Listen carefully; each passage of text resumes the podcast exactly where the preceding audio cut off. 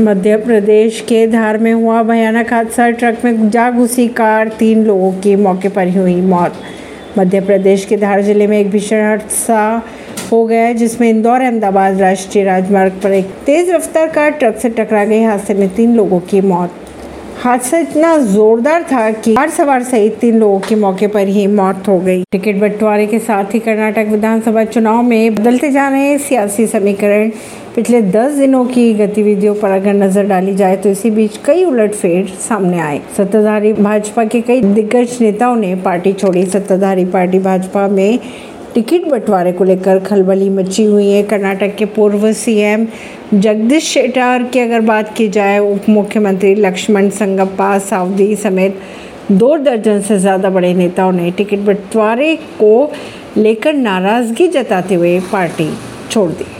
ऐसी ही खबरों को जानने के लिए जुड़े रहिए जनता से रिश्ता पॉडकास्ट से। परवीन दिल्ली से।